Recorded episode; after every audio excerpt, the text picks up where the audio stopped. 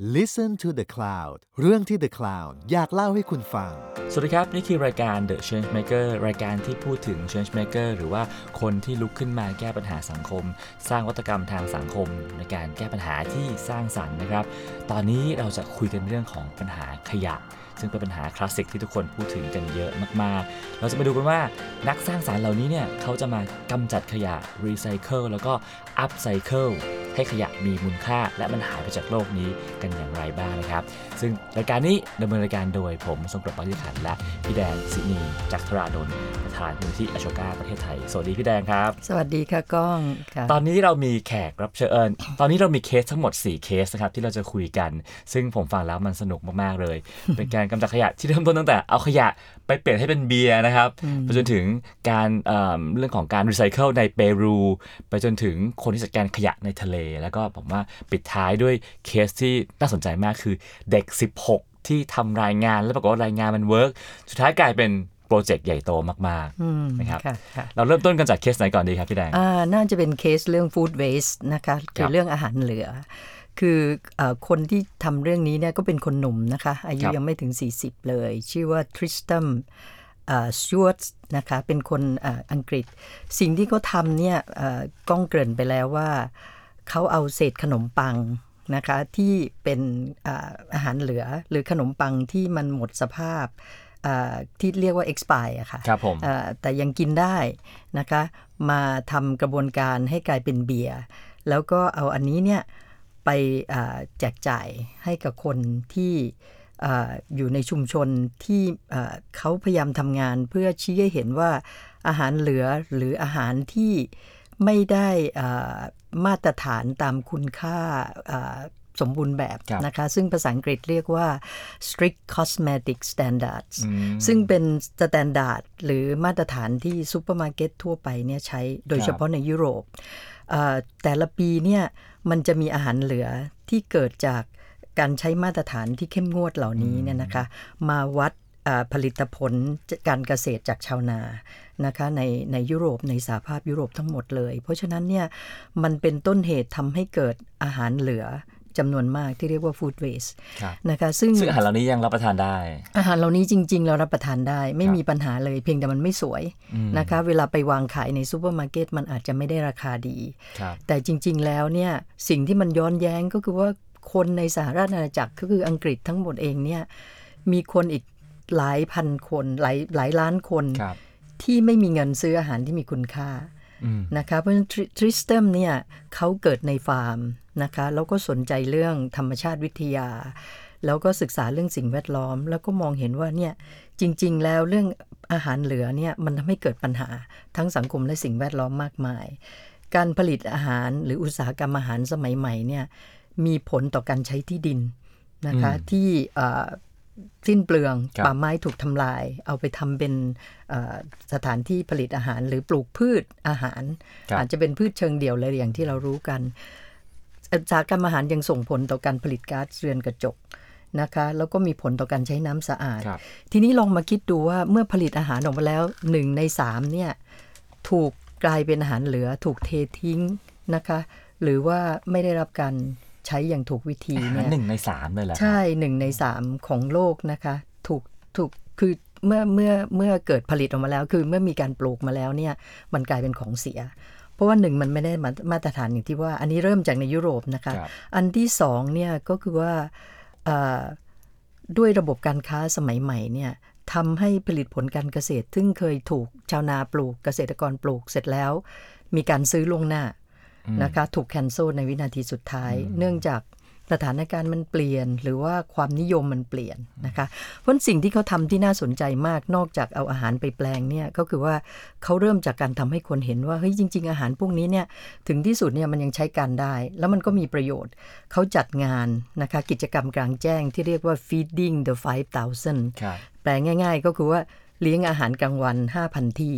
ครับนะคะ โดยการไปขอไอ้อาหารเหลือๆเนี่ยจาก ซูเปอร์มาร์เก็ตหรือไปขอชาวนาที่ขายไม่ได้แล้วนะคะ แล้วก็ไปทำงานกับเชฟครับนะคะเชฟที่มีชื่อเสียงด้วย มาทำอาหารพวกนี้ให้กลายเป็นมิชลินสตาร์ดิชหรืออะไรทำนองนี้นะคะ แล้วก็อ่าช่วงแรกก็อาจยังไม่ถึงระดับนั้นก็คือเอาไปเอาไปให้คนทาน ปรากฏว่าคนก็ชื่นชมว่าเอ๊ะนี่มันเป็นทั้งไอเดียที่ดี ใช่ไหมคะ เอาอาหารเหลือมาทำให้เป็นอาหารที่สามารถจะแจกจ่ายเลี้ยงคนได้อ่า เขาก็เลยเริ่มไปผลักดันนะคะ ให้เห็นว่าเนี่ยไอ้อย่างนี้เนี่ยมันส่งผลมันสามารถเชื่อมโยงกับเรื่องหลาย ๆ เรื่องได้ ก็ปรากฏว่ามีคนเอาไอ้เอ่อ feeding the 5,000 เนี่ย ไปขยายผล ไปทำในที่ต่าง ๆ ในประเทศอื่น ๆ นะคะ อันต่อมาเนี่ยเขาก็เริ่มเห็นว่า อ่าไอ้อย่างเงี้ยถึงที่สุดมันไม่ได้การเป็นการแก้ปัญหาอย่างยั่งยืน ถ้าจะให้ยั่งยืนเนี่ยก็คือต้องไปผลักดันนโยบายด้วยครับว่าคุณจะต้องไปลดความเข้มงวดของการใช้ไอ้ cosmetic standard นะคะให้ชาวนาสามารถจะขายพืชผลในตลาดที่รองลงมานะคะอย่างเช่นในร้านค้าย่อยหรือเอาไปทำเป็นอาหารสัตว์ คืออาหารสัตว์ในสหภาพยุโรปเนี่ยส่วนใหญ่เนี่ยก็คือเลี้ยงอ่าสัตว์ด้วยถั่วเหลืองครับนะถั่วเหลืองนี่ก็นำเข้าจากประเทศจีน หรือว่าจากที่อื่นนะคะเพราะฉะนั้นเนี่ยแรงจูงใจของอาห้างร้านหรืออุตสาหกรรมผลิตอาหารที่จะมาแปลงเรื่องฟู้ดเวสพวกนี้ก็คือต้นทุนต่ำลงอันที่สองได้ชื่อว่ารักสิ่งแวดล้อมด้วย ใช่ไหมคะ เพราะฉะนั้นเขาทำงานกับสื่ออย่างเข้มข้น เพื่อเผยแพร่แนวคิดพวกนี้นะคะ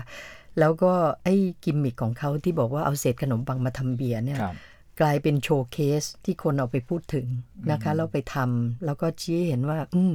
มันสามารถที่จะแปลงอาหารได้ มันทริสแตมเนี่ยประสบความสำเร็จค่อนข้างมากนะคะในสหภาพยุโรปเขาก็มีการพิมพ์หนังสือทำ TED Talkนะคะเพื่อขยายผลเหล่านี้แล้วก็ ไปทำงานกับองค์กรในหลายประเทศ ได้ยินว่าหนังสือของเขาเนี่ยแปลเป็นภาษาไทยด้วย แต่พี่ยังไม่เจอว่ามันชื่ออะไรนะคะ เดี๋ยวจะลองค้นคว้าครับต่ออีกหน่อยค่ะ ที่น่าสนใจก็คือว่าเท่าที่ฟังแล้วเนี่ยเอ่อการเอาขนมปังมาทำเป็นเบียร์เนี่ยมันเป็นสิ่งที่เขาทำมันสิ่งที่เล็กมากที่เขาทำถูกแต่ทำให้เราหยิบมาพูดถึง และหค่ะลายๆคนคงอยากใช่ฟังว่าเฮ้ย สนุกว่ะค่ะก็เป็นใช่กิมมิคค่ะที่ผมว่าดีมากค่ะนะฮะค่ะแล้วจริง ๆ อาจจะไม่ใช่เรื่องขนมปังอย่างเดียว มันอาจจะมีอย่างอื่นด้วยนะคะ แต่อันเนี้ยเป็นสิ่งที่เขาเอาไปในที่ต่างๆ แล้วมีคนพูดถึง แม้แต่เรื่องการเลี้ยงอาหารครับ ซึ่งคิดได้ยังไง ใช่ไหมคะเอ่อเอาคนมามีส่วนร่วมเยอะแยะ แล้วแล้วคนเหล่านี้คือจริง ๆ เรื่องฟู้ดเวสเนี่ยไม่ใช่เรื่องใหม่ มีคนนำอาหารไปบริจาคให้กับคนไร้บ้าน นะคะอืมแต่มันเป็นการทำแบบการกุศลครับถึงที่สุดน่ะมันไม่ได้แก้ปัญหาที่ต้นต่อนะครัคะบเพราะฉะนั้นสิ่งที่เขาพยายามทำเนี่ยก็คือมุ่งไปที่เรื่อง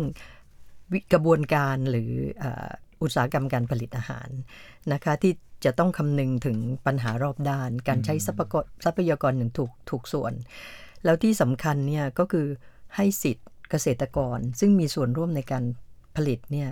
ได้มีโอกาสเอ่อ สะท้อนปัญหาของเขาด้วย เพื่อที่ช่วยกันใช่ไหมคะเพราะว่ามันเกี่ยวข้องกับที่ดินน้ำนะคะแล้วการอากาศอะไรสารพัดทั้งหมด แล้วคุณคนนี้เขาเป็นใครฮะถึงทำได้ทั้งการแปรรูปอาหารก็ได้ ไปแก้นโยบายก็ยังทำไหวค่ะ คุณคนนี้เป็นใครจริง ๆ แล้วเนี่ยทริสเตมเนี่ยเอ่อเป็นคนอังกฤษเขาเป็น เอ่อเกิดมาจากครอบครัว ซึ่งคุณพ่อสนใจเรื่องธรรมชาติวิทยา แล้วก็โตในฟาร์มนะฮะเพราะฉะนั้นเขาสนใจเรื่องสภาพแวดล้อมนี่ค่อนข้างมาก แล้วก็เคยเอ่อทำกิจกรรมหลาย ๆ อย่างสมัยที่เป็นนักศึกษานะคะครับเคลื่อนไหวทำงานอาสาสมัคร ซึ่งอันนี้จริง ๆ แล้วเป็นหนเส้นทางของคนอ่าที่เติบโตมาแล้วกลายมาเป็นนักสร้างการเปลี่ยนแปลงทุกคนก็คือในช่วงชีวิตหนึ่งเนี่ยเขาได้สัมผัสอ่ากับอ่า เรื่องดีๆนะคะ แล้วก็มีโอกาสได้ทำจริง ๆ เขาไม่ได้ทำงานคนเดียวอืมถ้าจะบอกว่าเขาสามารถแก้ปัญหาได้ทุกเรื่องด้วยตัวเองเนี่ยคงไม่ใช่ครับประเด็นก็คือพอเขาเห็นปัญหาเขาครีเอทีฟเขามองเห็นทางออกเขาครับไปหาเพื่อนอืมเขาจริง ๆ เขาตั้งองค์กรชื่อ Feedback นะครัคะบเป็นองค์กรที่อ่าอ่าเขาเรียกว่าอะไรเปิดรับอาสาสมัคร คนรุ่นเดียวกับเขา หรือคนอื่นซึ่งสนใจประเด็นเดียวกัน แล้วเอาคนพวกนี้มาทำงานร่วมช่วยกันคิด เวลาที่อ่าเขาต้องการจะทำให้เรื่องมันโตขึ้น เขาก็ไปหาสื่ออมแล้วก็ใช้สื่อสังคม ในครับยุคนี้เนี่ยมัน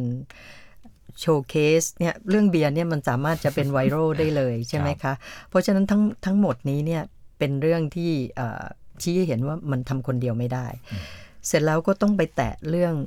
แนวคิดด้วยว่าคุณต้องยอมรับว่าไอ้อาหารที่บอกมันมีตำหนิเนี่ยจริง ๆ มันยังกินได้ คุณอาจจะซื้อในราคาที่ถูกลงด้วยได้ด้วยซ้ใช่ไหมคะ มันอยู่ที่คุณเอามาใช้ยังไงมากกว่า คุณเห็นคุณค่ายังไงกับมันมากกว่า ด้วยวิธีการของเขานี้เนี่ยเขายังไปทำงานกับบริษัทนะครัคะบหลายบริษัทอ๋ออันแรกก่อนเขาไม่รับสปอนเซอร์จากบริษัท โดยเฉพาะซูเปอร์มาร์เก็ตอืมเพราะว่ามันเป็น เรื่องของ conflict of interest ก็คือถ้าคุณทำงานในอันนี้คุณยืนอยู่ข้างเอ่อเกษตรกรผู้ผลิต ใช่ไหมคะ คุณปกป้องสิทธิของเกษตรกร ถ้าคุณไปรับสปอนเซอร์จากบริษัทห้างร้าน มันก็จะทำให้เสียจุดยืนได้ แต่เขาทำงานกับบริษัทที่เป็น consultant อย่าง m c k i n s e y ครับไปส่งเสริมให้บริษัทเนี่ยเห็นว่าเรื่องฟู้ดเวสเนี่ยจริง ๆ แล้วเนี่ยมันลดต้นทุนนะ ถ้าคุณสามารถเอาไปทำอย่างอื่นได้ ใช่ไหมคะ แล้วคุณยังได้ชื่อว่ารักษาสิ่งแวดล้อม เพราะฉะนั้นเขาก็จับมือกับเนี่ยบริษัทแบบ m c k i n s e y ซึ่งเป็นที่ปรึกษาเรื่องการลงทุนแล้วก็การบริหารธุรกิจเนี่ยไปทำงานกับบริษัทได้ค่าคอนซัลทิงขณะเดียวกันก็ยังปกป้องสิทธิของเอ่อเกษตรกรได้ แล้วเขารับอาหารจากซูเปอร์มาร์เก็ตไหมฮะ เขาขอเป็นการบริจาคอ่าแต่ว่าไม่รับนะคะเงิน ไม่ได้ต้องรับเงินแปะโลโก้อะไรแบบใช่นั้นไม่ไม่เอามาแปะโลโก้หรือเข้ามามีอิทธิพลทางความอืมคิดว่าเขาจะต้องเป็นอย่างนี้เหมือนเหมือนมูลนิธิผู้บริโภคครับผมในประเทศไทยอะค่ะอืมที่จะต้องมีจุดยืนที่ชัดเจนว่าเรายืนอยู่ข้างใครถึงที่สุดเนี่ยงานของเขาได้รับการยอมรับมาก EU เองเนี่ยก็ผลักดันให้เกิดกฎหมายนะคะที่มาพิจารณาเอ่อการเอ่อคัดสรรผลิตผลทางการเกษตรใหม่ ครับผมนะคะก็อันเรื่องนี้ก็เป็นเรื่องที่ที่น่าสนใจมาก แล้วก็มันสามารถทำได้ทั่วโลกนะอะคะทีนี้อ่าเคสที่สองผมอยากฟังขอตั้งชื่อเรื่องว่าเป็นซาเล้งเปรูแล้วกันนะฮะอ่าค่ะซาค่ะเล้งเปรูเรื่องเป็นยังไงแนวครับคิดพี่เป็นอย่างนั้นเลยก็คือคนที่ทำเนี่ยหรือเอ่อ change maker คนนี้ชื่ออัลบินารูอิส เป็นวิศวกรอุตสาหการครับเธอเกิดมาในครอบครัวผู้ที่หญิยางกด้จวยนผู้หญิงผู้หญิงครัค่ะบผู้หญิงแล้วก็เกิดมาในครอบครัวที่ยากจน อยู่ในเขตเปรู แต่ว่าเธอมีโอกาสได้รับการศึกษา ทีนี้เธอโตขึ้นมาท่ามกลางสภาพแวดล้อมที่มันไม่ดีเธอเราพูดถึงเมืองลิมากรุงเปรูนะคะ ซึ่งจริง ๆ แล้วสวยมากพี่เคยไปเมื่อสามสี่ปีก่อน แต่ว่าชานเมืองในยุคของคุณอ่าอาบีนาเนี่ยเมื่อสักสิบกว่าปี 20 ปีก่อนเนี่ยมันค่อนข้างสกปรกครับขยะทิ้งไม่เป็นที่นะคะ เพราะว่าเป็นเขตเอ่อชุมชนแออัดน้ำเสียอ่าสารพัดอย่างที่สำคัญมันทำให้เกิดโรคอืมเกิดโรคระบาด แล้วก็มันไม่มีการป้องกันไม่มีการรักษา เธอก็เลยคิดว่ามันจะต้องไปผลักดันให้เกิดการเปลี่ยนแปลงนะคะ ใกล้ตัวที่สุดก็คือคนในชุมชน ที่เธอรู้จักแล้วใกล้ชิด เธอก็ไปคุยกับผู้นำชุมชน แล้วก็ชี้ให้เขาเห็นว่าขยะพวกนี้เนี่ยเราพูดถึงขยะมูลฝอยนะคะครับอันนี้ไม่ใช่อาหารละมันจะสกปรกกว่า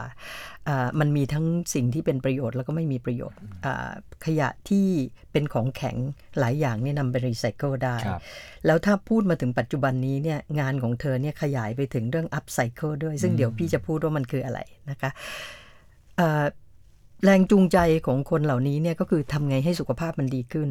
เพราะว่าขยะเนี่ยกองอยู่ตามที่ต่างๆ มันส่งผลต่อน้ำกินด้วยอืมใช่ไหมคะ ส่งครับผลต่อน้ำกินที่อยู่อาศัยกลิ่นเหม็นควันอะไรเนี่ยเราคงนึกภาพได้นะคะ ในประเทศไทยก็เคยเป็นอย่างนั้นเมื่อเมื่อหลายสิบปีก่อน เพราะฉะนั้นอ่าแรงจูงใจก็คือเธอไปคุยกับทางเทศบาลว่าโอเคเนี่ยควรจะออกแบบนะคะให้ให้มันเป็นแบ่งเป็นโซน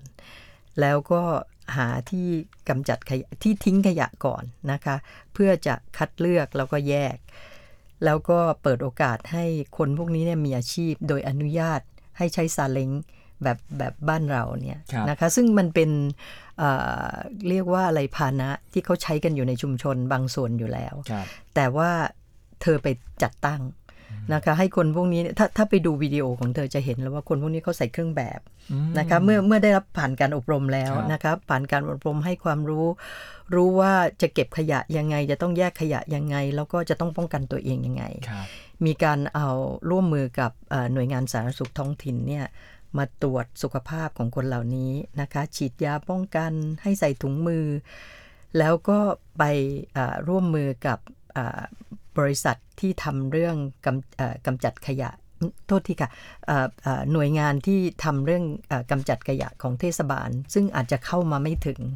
ในชุมชนในส่วนที่ลึกๆ ขณะเดียวกันเนี่ยก็ไปร่วมมือกับร้านแบบคล้ายๆ วงพาณิชย์บ้านเราอืมนะครับอะไรทำนองนั้นเนี่ยแยกขยะแล้วก็เอ่อคนเก็บเนี่ยก็จะได้เอ่อค่าตอบแทนเป็นอัตราส่วนกับตัวองค์กรมคือโครงการแบบนี้เนี่ยเอ่อ มันจัดทำในลักษณะ community base ครับถ้าพูดง่ายๆ ก็อาจจะคล้ายๆ เหมือนสากลนะคะที่มีกองกลางนะคะที่ช่วยกันดูแล แล้วตัวเธอเองเนี่ยเป็นหัวหอกในการที่จะเข้าไปคุยกับเอ่อหน่วยงานต่างๆนะคะที่จะเข้ามามีส่วนร่วมที่แน่นอนเนี่ยสื่ออนะคะเพื่อทำให้เห็นว่าปัญหาพวกเนี้ย รัฐทำไม่ไหว แต่ถ้าสร้างการมีส่วนร่วมของคนในชุมชนเข้าไป เพราะผลประโยชน์ของเขาก็คือชีวิตของเขาสุขภาพของเขา แล้วแถมยังมีรายได้อีกต่างหากอืมนะคะ งานของอาบินาเริ่มด้วยความยากลำบากนะ ไม่ไม่ได้เป็นเรื่องง่ายครับเพราะว่ากำลังของเธอกับทีมของเธอซึ่งมีไม่มาก แต่ด้วยความตั้งใจจริง แล้วก็ด้วยความคิดสร้างสรรค์นะคะ แล้วก็พันธมิตรที่เธอไปสร้างไว้ด้วย สื่อด้วยอะไรด้วยเนี่ย มันก็ค่อยๆโต นะซึ่งคะที่ผมคุณอาบีนาเนี่ยเขาเข้าไปคุยขยะออกมา หรือว่าไปรับซื้อตามบ้านครับอ่าทั้งสองแบบค่ะอ่าอันส่วนที่เป็นอ่าที่รวมในครับชุมชนนะคะ ที่จัดสรรให้เป็นที่ทิ้งขยะเนี่ยคนในโครงการของเธอเนี่ย ก็เข้าไปแยกอืมไปจัดแยก ขณะเดียวกันเนี่ยก็เปิดให้มีการไปเคาะประตูซาเล้งรับขยะก็คล้ายๆบ้านเราครับนะคะ ทั้งหมดนี้เนี่ยเอ่อเอ่อก็เป็นเป็นความพยายามนะคะที่จะดูโอกาสที่ที่หลากหลายนะคะเอ่อตัวเธอเองเนี่ยได้ได้หมายถึงหลังจากทำงานเรื่องนี้ขึ้นมาเนี่ยในเขตเดียวในเขตบ้านเกิดซึ่งอยู่ชันเมืองลิมาเนี่ยก็ถูกทำเป็นเคส เป็นโมเดลที่ได้รับการยอมรับครับนะแล้วขยายผลนะคะไปตามที่ต่างๆในในเอ่อทั่วประเทศเปรูครับค่ะเคสของเธอมันมันสำเร็จยังไงฮะ ถึงโดดเด่นขึ้นมาแล้วก็ถูกพูดถึงนะครับเอ่อจริงๆน่าจะเป็นว่าหนึ่งเนี่ยเอ่อมันสามารถจะทำให้คนที่อยู่ในพื้นที่ที่เต็มไปด้วยขยะเนี่ย ขึ้นมามีส่วนร่วมอืมในการกำจัดขยะ เพราะ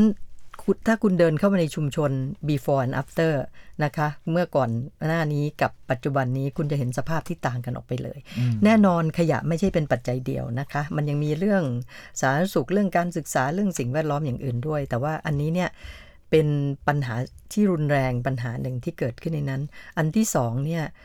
เอ่อเธอไป partner หรือสร้างความร่วมมือ กับองค์กรในท้องถิ่นนะคะมันถึงทำให้อ่าได้รับการยอมรับอย่างกฎหมาย ถูกกฎหมาย คือคือเมื่อถูกต้องทางกฎหมายเนี่ยมันดีกว่าลักลอบลักลอบทำใช่ไหมคะนี่การทำงานกับสื่อก็ช่วยโบลให้เรื่องของเธอเนี่ยมันเป็นที่รู้จักได้รับการยอมรับ แล้วก็ที่พี่คิดว่าน่าสนใจที่สุดเนี่ย เธอเรียกโครงการของเธอว่าการสร้าง micro enterprise ที่ทำด้วย entrepreneur หรือผู้ประกอบการรายย่อย ซึ่งไปดูแล้วเนี่ยก็เป็นเอ่อคุณลุง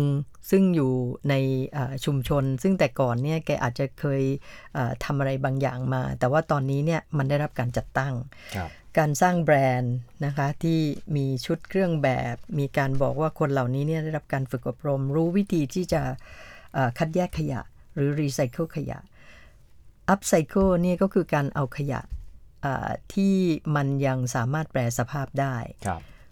มาทำให้มันมีมูลค่าขึ้น อย่างเช่นอ่าพวกเศษพลาสติก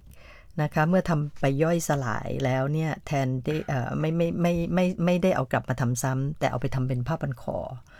ที่สวยงามแล้วก็มีดีไซน์นะครัคะบหรือทำเป็นเครื่องมือเครื่องใช้อย่างอื่น พี่เพิ่งได้รับ ของขวัญปีใหม่ชิ้นหนึ่ง ซึ่งประทับใจมากครับเขาเขียนเลยว่านี่เป็น upcycle products ดีไซน์ด้วยนักออกแบบชื่อดัง แต่ทำมาจากขวดที่เก็บมาจากทะเลอืมนะคะ ซึ่งซึ่งถ้าชุมชนแบบนี้เนี่ยสามารถทำงานแล้วก็ขยายผลต่อยอดไปจนถึงการไปร่วมมือกับคนอีก ระดับหนึ่งครับก็คือพวกนักออกแบบหรืออะไรนะคะ สิ่งดีๆก็จะเกิดขึ้นตามมา พี่คิดว่าอันนี้ก็น่าสนใจมากครับเมื่อกี้พี่แดงพูดถึงผ้าพันคอมาจากทะเลแล้วใช่ไหมฮะอ่าค่ะอะทีนี้อยากมาคุยกันเรื่องเคสโอ้ใช่ไหม Sea เข้ากัน Waste พอดีเลยค่ะค่ะปัญหาดังของยุคสมัยนี้เลย ใช่ครัค่ะบเอ่อมีอีกองค์กรหนึ่งหรือคนอีกคนหนึ่งซึ่งเป็นชาวเนเธอร์แลนด์ชื่ออ่านยากมากเลย อ่านว่า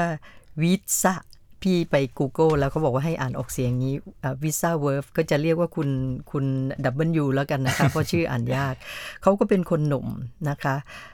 สนใจเอ่อประเด็นเรื่องขยะทางทะเล เพราะว่าเขาเกิดในเนเธอร์แลนด์นะคะ ซึ่งแล้วก็เมืองที่อยู่ริมทะเล สิ่งที่เขาเห็นว่าเป็นโอกาสนี่ก็คือเขาพบว่ามีคนหนุ่มสาวจำนวนไม่น้อยที่อยู่ในชุมชนด้อยโอกาส ก็คือชุมชนที่เป็นผิวสี หรือคนที่มีเอ่อชนชาตินะคะส่วนน้อยที่แตกต่าง ซึ่งในยุโรปก็มีอยู่เหมือนกัน คนพวกนี้เนี่ยไม่ค่อยได้รับการจ้างงาน ไม่ว่าจะเป็นเพราะว่าแบ็กกราวด์เขาอาจจะมีการศึกษาน้อย หรือว่าไม่ได้โอกาสอ่าเพราะว่าการอ่าเอ่อเขาเรียกว่าอะไรคะการ discriminate คือการกีดกันนะคะซึ่งซึ่งก็ยังมีอยู่ทั่วไป กับอีกกลุ่มคนหนึ่งก็คือทหารเรือที่เกษียณแล้ว คนพวกนี้เนี่ยมีประสบการณ์แต่ว่าอยู่ในทะเลนานมั้งครับการปรับตัวเข้ากับmainstream หรือเอ่อชุมชนเอ่อส่วนใหญ่เนี่ยก็ก็จะยากหน่อย แล้วก็หาอาชีพยาก ขณะเดียวกันเนี่ยมิสเตอร์ W หรือวิเตอร์เนี่ยเขาพบว่าจริง ๆ ในยุโรปหรือสหภาพยุโรปเนี่ยให้ความสำคัญกับเรื่องขยะทางทะเลหรือมหาสมุทรเยอะเหมือนกัน เพราะว่ามันมีปรากฏการณ์ที่เราเห็นใช่ไหมพลาสติกเกลื่อนปลาวาฬตายเพราะพลาสติกเข้าไปเต็มท้องอะไรเงี้ยมีการออกกฎหมายมาแล้วหลายฉบับ มีการประกาศให้เกิดเขตพื้นที่พิทักษ์ทางทะเลหรือทางมหาสมุทร ตั้ง 111 แห่งนะคะตามสถิติเอ่อที่คุณวิโซเนี่ยอ่าเขียนไว้ในปี 2018 ซึ่ง 2 ปีที่แล้วเอง แต่หาคนไปทำงานแบบนี้ยากนะคะไปก็คือทำคือไปทำอะไรฮะไปตรวจเข้าไปเก็บขยะไปเก็บเข้าไปมอนิเตอร์ เข้าไปเฝ้าระวัง ไม่ให้เกิดการทำผิดกฎหมายเอาขยะไปทิ้งเอาง่ายครับๆหรือการทำประมงที่ผิดกฎหมาย ซึ่งมันเกี่ยวข้องกับเอ่ออนุเอ่อ สิ่งแวดล้อมทางทะเลเหมือนกัน หรือการไปซ่อมแซมปะการังนะคะ ซึ่งเกิดโดยธรรมชาติเนี่ยซึ่งแนวคิดพวกนี้มันเกิดขึ้นมามากมาย แต่มันหาคนทำที่หนึ่งมีใจครับสองมีทักษะนะคะมีความเชี่ยวชาญแล้วก็สามารถทำได้จริง เพราะฉะนั้นวิธีการแก้ปัญหาของเขาก็คือหนึ่งเนี่ยเขาไปรีครูดก็คือไปจ้างเด็กพวกนี้นะคะ เอาเอาเอาเด็กพวกนี้มาเข้าอบรม จัดบูตแคมป์ นะคะอาอบรมเข้มข้นเลย 5 5 สัปดาห์ ให้เด็กเนี่ยเห็นให้ให้เยาวชนเนี่ยเห็นความสำคัญของเรื่องการอนุรักษ์ทางทะเล ว่ามันมีส่งผลต่อชีวิตคนยังไงอ่าแล้วก็ให้ออกไปปฏิบัติการนะคะ อันที่สองเนี่ยมีคนและอุ๊ยขอโทษนะคะ คนที่มาอบรมเขาเนี่ยก็คือพวกทหารเรืออนะคะที่ประจำการรู้วิธีการเดินเรือ แล้วก็มามาส่งเสริมกันเรื่องแนวคิดเรื่องสิ่งแวดล้อม อันที่สองเนี่ยมีคนไม่พอต้องครับมีเครื่องมือ นะคะเขาก็ออกแบบเครื่องมือโดยเฉพาะเรือที่ใช้ในการลาดตระเวนหรือทำงานในในทะเลโดยใช้เทคโนโลยีสมัยใหม่ ที่มีลักษณะเบา อันนี้เนื่องจากพี่ไม่ได้เป็นผู้เชี่ยวชาญนะครับพี่อ่านเข้ามาอีกทีหนึ่งก็อาจจะได้คร่าวๆ แล้วก็เน้นเรื่องต้นทุนต่ำเมื่อเทียบกับเรือที่ใช้เดินทะเลในครับสมัยก่อน ที่สำคัญเนี่ยมันสามารถเอ่อมันถูกออกแบบให้ใช้แบบอเนกประสงค์ครับก็คือ แทนที่ใช้ลาดตระเวนหรือมอนิเตอร์อย่างเดียวเนี่ยเขายังมีส่วนที่เอาไปใช้ในการซ่อมแซมอ่าปะการังหรือไปสร้าง เขาเรียก oyster bait ก็น่าจะเป็นแบบแหล่งเพาะหอยนางรมหรืออะไรเงี้ยซึ่งซึ่งเป็นงานที่มันสร้างสีสันสร้างรายได้นะคะแล้วก็เชื่อมโยงกับเรื่องสิ่งแวดล้อมโดยตรงอันที่สาม มีคนมีเครื่องมือไม่พอทำให้เห็นเลย เขาเปิดเอ่อเป็นกิจการชื่อ Three Ranger Service ครับก็คือการอ่าพิทักษ์ทะเลอ่าบริการพิทักษ์ทางทะเล ก็คืออาจจะไปช่วยเรือประมงเฝ้าระวังเรื่องการอ่าทำประมงที่ผิดกฎหมายนะคะ หรือว่าเมื่อกี้บอกว่าไปปลูกปะการังครับหรือว่าไปซ่อมแซมพื้นที่นะปรากฏว่าทั้งหมดนี้เนี่ยเขาบอกว่าเขาเนี่ยเป็นเจ้าแรกของโลกเลย ที่กล้าลุกขึ้นมาทำอะไรอย่างนี้ เพราะ หนึ่งเห็นโอกาสทางด้านการมีส่วนร่วมในการพิทักษ์สิ่งแวดล้อม 2. การสร้างอาชีพให้กับเยาวชน แล้วก็ผู้สูงอายุที่เกษียณครับแต่ว่ามีทักษะเฉพาะ อันที่3เนี่ยก็คือสร้างนวัตกรรมสำหรับพี่เนี่ยอันเนี้ยเป็น social innovation ที่แล้เกี่วยวรายข้ได้องกับรายได้สิ่งแวเข้าดล้มาอมจากไหนฮะรายได้เขาก็มาจากการให้บริการครับอ่าแน่นอนอาการเริ่มต้นทำอะไรแบบนี้เนี่ย มันไม่ใช่เป็นสิ่งที่ง่าย จะหาคนมาลงทุนเบื้องแรกเนี่ยยังยาก เขาได้ทุนจากรัฐอ่าจำนวนหนึ่ง ก็เพราะว่ารัฐมีนโยบาย แต่ว่ายังทำให้มันเกิดประสิทธิภาพไม่ได้ทำงานกับนักการเมืองเนี่ยเป็นเจ้าแรกที่พี่เห็นว่าเขาให้ความสำคัญกับการทำงานกับนักการเมืองครับก็คืออ่า policy influencer ครับใช่ไหมคะ คือคนพวกนี้เนี่ย เอาเขามาที่บูตแคมป์เลย มาให้ดูว่าเนี่ยเขาฝึกเยาวชน 5 สัปดาห์เนี่ยเขาทำกันยังไงบ้าง แล้วเยาวชนพวกนี้มีความสามารถยังไง การใช้ทักษะแล้วก็แรงงานของทหารที่นะทหารเรือที่เกษียณเนี่ยมันมีประโยชน์ยังไง คนพวกนี้ก็ไปผลักดันต่อ ช่วงแรกก็เป็นเรื่องของการลงทุนจากรัฐอืมตอนนี้เขาก็พยายามที่จะทำงานกับองค์กรครับที่เป็นบริษัท ที่เกี่ยวข้องกับเรื่องการประมง เรื่องการเดินเรือชี้ให้เห็นว่าพวกเนี้ยมันสัมพันธ์กับเรื่องต้นทุนของคุณ สัมพันธ์กับเรื่องภาพลักษณ์ของคุณนะคะนี่ก็เป็นเป็นเอ่อเป็นเอ่อ strategy หรือยุทธวิธีในการทำงานกับองค์กรเนี่ยแล้วก็สื่ออที่แน่นอนขาดไม่ได้ ทั้งสองคนเนี่ย ทั้งทริสตัมอัลบีนาที่เมื่อกี้พูดมาแล้ว แล้วตาคนนี้เนี่ยครับเป็นเท็ดทอ l k อืมนะคะ คือคือขึ้นเวทีเท็ดทอ k กันแล้วทั้งนั้นนะคะอ่า นี่ก็เป็นเป็นนวัตกรรมอีกอย่างหนึ่งที่ทำให้เรื่องเล็กๆ หรือว่าเรื่องที่น่าสนใจเนี่ยมันสามารถจะขยายไปในวงกว้างครับผมนะคะพี่ก็หวังว่าไอ้ไอ้แนวคิดแบบนี้เนี่ยเราสามารถที่จะนำมาขยายผลนะคะหรือไปอ่าปรับให้สอดคล้องกับเรื่องอื่น ๆ ได้ด้วยคอนเซปต์เดียวกันอืมนะคะครับอะมาถึงเคสสุดท้ายนะฮะ เด็ก 16 ของเรานะฮะโอ้โอเคที่ อาจจะคุ้นเคยว่าเด็ก 16 กับ e sport เราจะเข้ากันมากกว่าแต่นี่เป็นเด็กเด็ก 16 กับ e waste อ่าจริง ๆ แล้วถ้าจะให้น่าสนใจวันต้องเริ่มว่าเขาเริ่มคิดเรื่องนี้ตั้งแต่อายุครับ11 ขวบ11 ขวบ11ขวบเขาชื่อเอ็ดเวิร์ดอาร์เจนะคะคงเป็นเรื่องนามสกุลเขาที่ยาวก็เลยย่อเป็น RJ เด็กคนเนี้ยสมัยเรียนมัธยมเออสมัยเรียนชั้นประถมเนี่ยเขาเขียนรายงาน เรื่องขยะเอ่อ Electronic e-waste ครับขยะอิเล็กทรอนิกส์เพราะว่าที่บ้านเขาเนี่ยเต็มไปด้วยขยะพวกนี้เขาโตมาใช่ไหมฮะในในในยุคนี้ พอเขาเขียนรายงานเรื่องนี้บอกว่า เอ๊ะสังเกตว่ามันจะมีผลเสียยังไงก็ไปค้นคว้า แล้วก็พบว่าในอินโดนีเซีย อันนี้คือประเทศอินโดนีเซียใกล้ตัวเรานี่เองเป็นประเทศใหญ่ด้วยอิเล็กทรอนิกส์หรือว่าเอ่อเทคโนโลยีก็ก้าวหน้ามากอ่ายังไม่มีการจัดการที่มันเป็นกฎหมายที่เป็นระบบเขาก็ เอาเรื่องนี้เนี่ยไปคุยคุณตาและคุณแม่ ซึ่งประทับใจมากว่าอุ้ยหลานตัวเองเนี่ยน่าสนใจรายงานก็เขียนออกมาดี ก็เลยส่งเสริมให้หลานเนี่ยเอากล่องเอากล่องธรรมดาเนี่ยไปตั้งที่ทำงานครับแล้วก็บอกว่าใครมีอ่าขยะอิเล็กทรอนิกส์ก็ให้เอามาทิ้ง แล้วก็พอเขาเริ่มทำก็มีครูที่โรงเรียนก็ให้การสนับสนุน มันก็ขยายผลไปเป็นว่า เฮ้ย เอาเรื่องอย่างเงี้ยไปชวนชวนๆเพื่อนๆทำด้วยไหม ก็เลยได้เพื่อนมาร่วมทีม เกิดเป็น e-waste RJ agents นะคะ ก็คือเขาเรียกว่าอะไรอะเอเย่นครับผมนะคะที่จะรับของพวกนี้อาพอเขาเริ่มทำได้สำเร็จนะคะเขาก็เขียนหนังสือ จากจากรายงานเนี่ยมาเขียนเป็นหนังสือเขียนเป็นภาษาง่ายๆอ่าให้เพื่อนอ่านให้อะไรอ่าน มันก็เผยแพร่ครับเรื่องไปถึงสื่อ เขาก็ได้รับการส่งเสริมต่อ คือคือระบบเขาคือแค่รวบรวมให้ได้แล้วก็เอาไปส่งต่อถูกไหมฮะรวบรวมได้แล้วไปส่งต่อ แต่พอเขาโตขึ้นคือเขาไม่ได้หยุดนิ่งอยู่กับที่ครับใช่ไหมคะงานเนี้ยพอเขาได้รับการส่งเสริมเริ่มจากครอบครัวมาโรงเรียน ก็ขยายผลไปถึงบริษัทที่ทำเรื่องอิเล็กทรอนิกส์นะคะที่ขายสินค้าพวกนี้มันก็เป็นมันก็เป็นโครงการที่ดีก็ได้รับการส่งเสริมพอไปถึงสื่อ RJ ก็ได้รับกับความสนใจมาก เขาก็เลยไปร่วมมือกับ เนี่ยบริษัทที่ทำเรื่องรีไซเคิลเหมือนกันนะคะแล้วแปรแปรรูปขยะ เขาทำตั้งแต่อายุ11นะคะเริ่มจากเขียนรายงานจนเดี๋ยวนี้อายุ 16 RJ มีเครือข่ายที่ทำเรื่องนี้เนี่ยอยู่ใน 13 เมืองนะคะในอินโดนีเซียทำด้วยเยาวชนทั้งหมดเลยครับด้วยความคิดที่ว่าอะตอนนี้แค่เก็บขยะนี่ไม่พอแล้ว ร่วมมืออาขยะอิเล็กทรอนิกส์ร่วมมือกับบริษัทอ่าเพื่อเอา ไปรีไซเคิล upcycle อันนั้นอาจจะพ้นความสามารถเขาแล้วครับแต่มีคนอื่นมารับช่วง ที่สำคัญเขามีความมุ่งมั่นว่าเขาจะต้องทำให้รัฐเนี่ยมาเป็นเจ้าภาพงานนี้ให้ได้นะคะเริ่มจากที่จาการ์ตาเนี่ยหน่วยงานที่พิทักษ์สิ่งแวดล้อมเนี่ยเริ่มรับความคิดเขาเข้าครับไปนะคะ แล้วก็ RJ เนี่ยมองว่าบทบาทต่อไปของเขานี่ก็คือทำยังไง เขาถึงจะไป inspire หรือไปสร้างแรงบันดาลใจ แล้วก็สร้างจิตสำนึกให้กับเพื่อนรุ่นเดียวกันให้เห็นว่า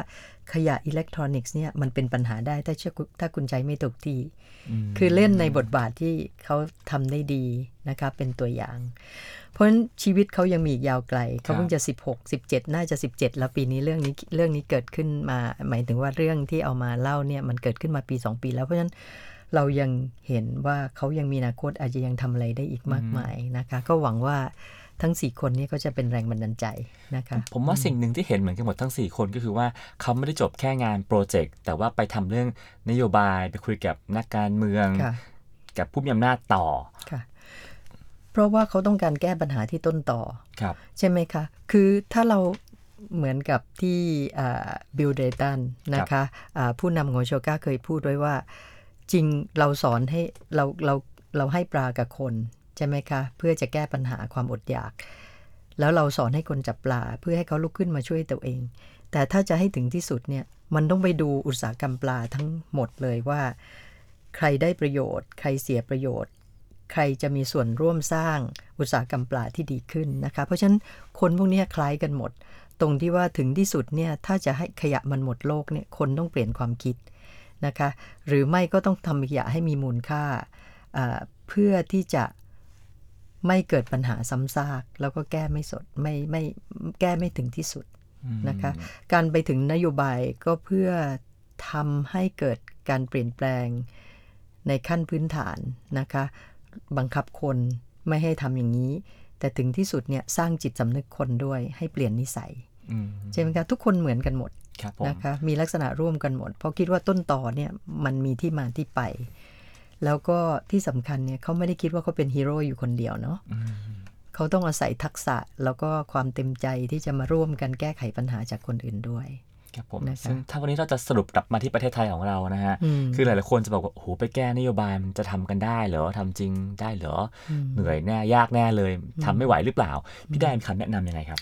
คือพี่มองว่าไม่ใช่ทุกคนที่ทำได้ทุกอย่างนะคะการผลักดันในแต่ละระดับเนี่ยมันอาศัยทักษะนะคะออของคนที่แตกต่าง